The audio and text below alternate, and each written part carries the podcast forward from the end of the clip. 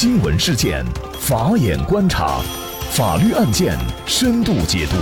责任传播法治理念，解答法律难题，请听个案说法。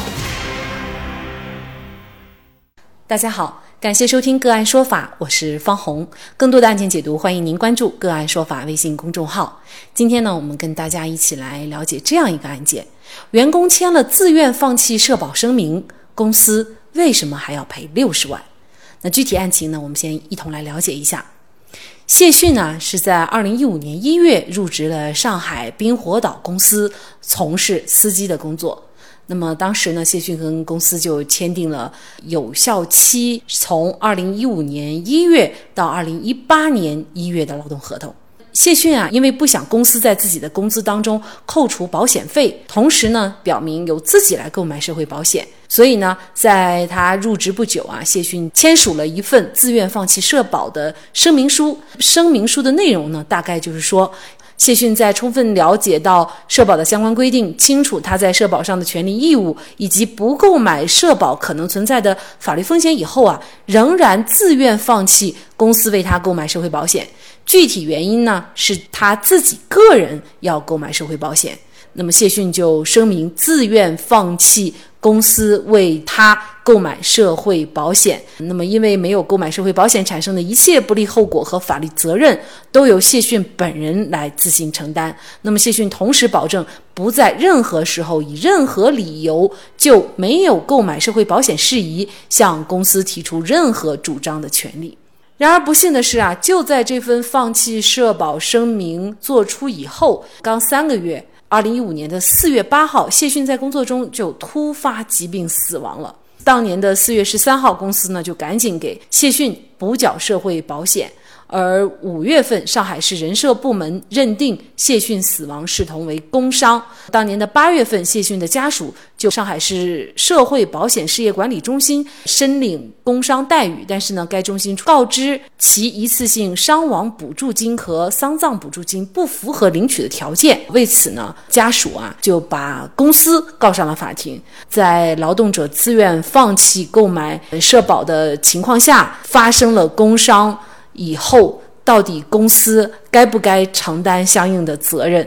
那么就是相关一系列的法律问题啊。今天我们就邀请云南奥阳律师事务所主任沈瑞律师和我们一起来聊一下。沈律师你好，哎你好，感谢沈律师。谢逊突发疾病死亡，然后公司赶快就立即给他补缴了这个社会保险，但是呢，上海市社会保险事业管理中心却认为不符合工伤补偿的这个条件，为什么呢？谢逊的家属，他们向就是相关的部门要求支付这个相应的费用，他们是没有相应这个法律依据的。因为按照工伤保险条例的第六十二条的规定，像他这种情况补缴以后，如果说要求相关的部门发放这个相应的这个呃补助，那么应当是对补缴以后的才可以。所以他的补缴。在后，那么死亡在前，所以他现在要求补发以前的这个工伤保险待遇，他是不符合法律的规定的。也就是说，如果是死亡在后。公司先给他交了，那么肯定是他就可以申领到这个工伤保险待遇了。对对，只要是存在补缴的情况，就是事情已经发生，你再去补，事实上是无济于事的。对对对。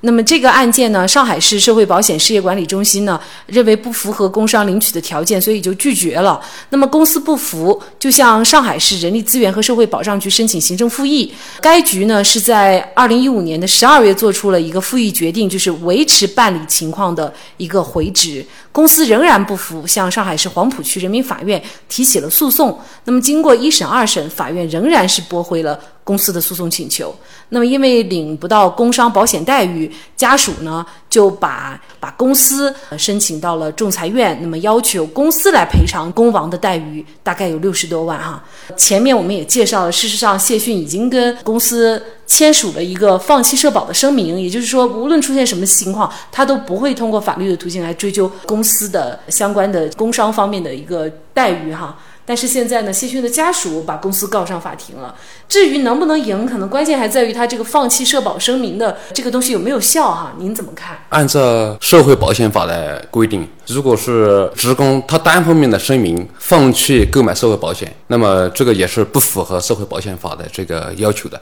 因为按照社会保险法的规定，购买社会保险既是职工的权利，也是职工的业务，同时也是用人单位的一个责任。放弃了法律明确要求应当做的事由，那么显然这个放弃它也是不具备法律效力的。所以从这一点来看。那么谢逊他放弃购买社会保险，他也不符合法律规定。用人单位没有按照这个跟他购买相应的这个社会保险，也不符合法律的规定。双方都违法了。对对。那现在谢逊死亡了，家属就要求相应的工伤待遇的一个赔偿。那么公司在这种情况到底该不该赔呢？实践中其实他有不同的这种看法和做法。那么就说是按照工伤保险条例，如果是对于放弃的这种情况，那么法院根据工伤保险条例的规定，如果是用人单位。对对于应当为职工购买社会保险而没有购买社会保险，发生工伤以后，相应的这个一次性工亡的这个补助，还有其他费用，应当是由用人单位来承担的。所以这个也和工伤保险条例它本身也是相吻合的。有些单位出现这种情况以后，劳动者这边起诉到法院后，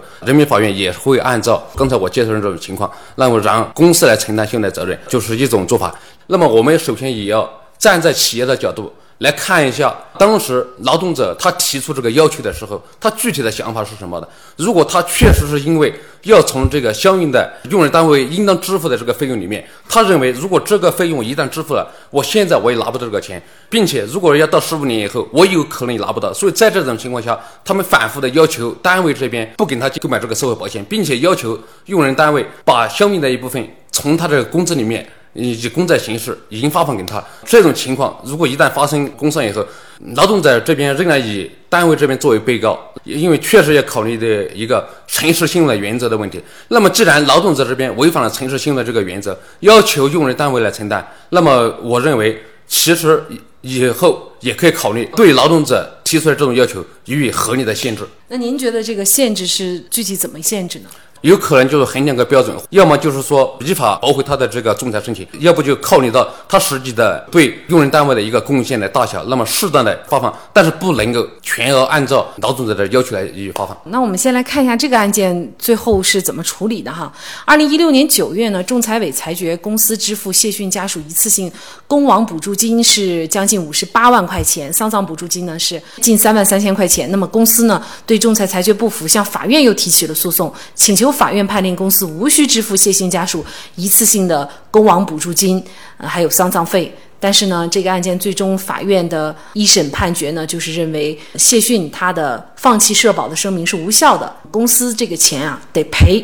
也就是公司呢也要为此付出六十多万块钱的一个金钱上的代价哈。那么您怎么看这样的一份判决呢？这个判决其实，在在实践中，如果是严格的按照工伤保险条例来看，呃，法院的判决，嗯，他有没有问题？但是作为您个人，刚才也提到了，呃，事实上，作为员工，他已经主动放弃了，而且他放弃了以后还得到了相应的工资。就是从保险里面得到的这个相应的工资，那么在这种情况下，事实上还是应该做一个平衡，也就是说，公司这一方可能他在利益方面也是一个受损一方，是这个意思吗？哎，对对对，但是这个仅限于嗯律师本人的观点。我认为呢，像这种案子，其实人民法院在以后处理的时候，一方面要考虑到职工的这个切身利益，以及就是他按照工伤保险条例那么应当获得的利益；另一方面也要考虑到。他本人是不是违反了诚实信用的原则，获得了不应当获得的东西？建议就是人民法院也考虑到用人单位的一个实际的一个情况。嗯。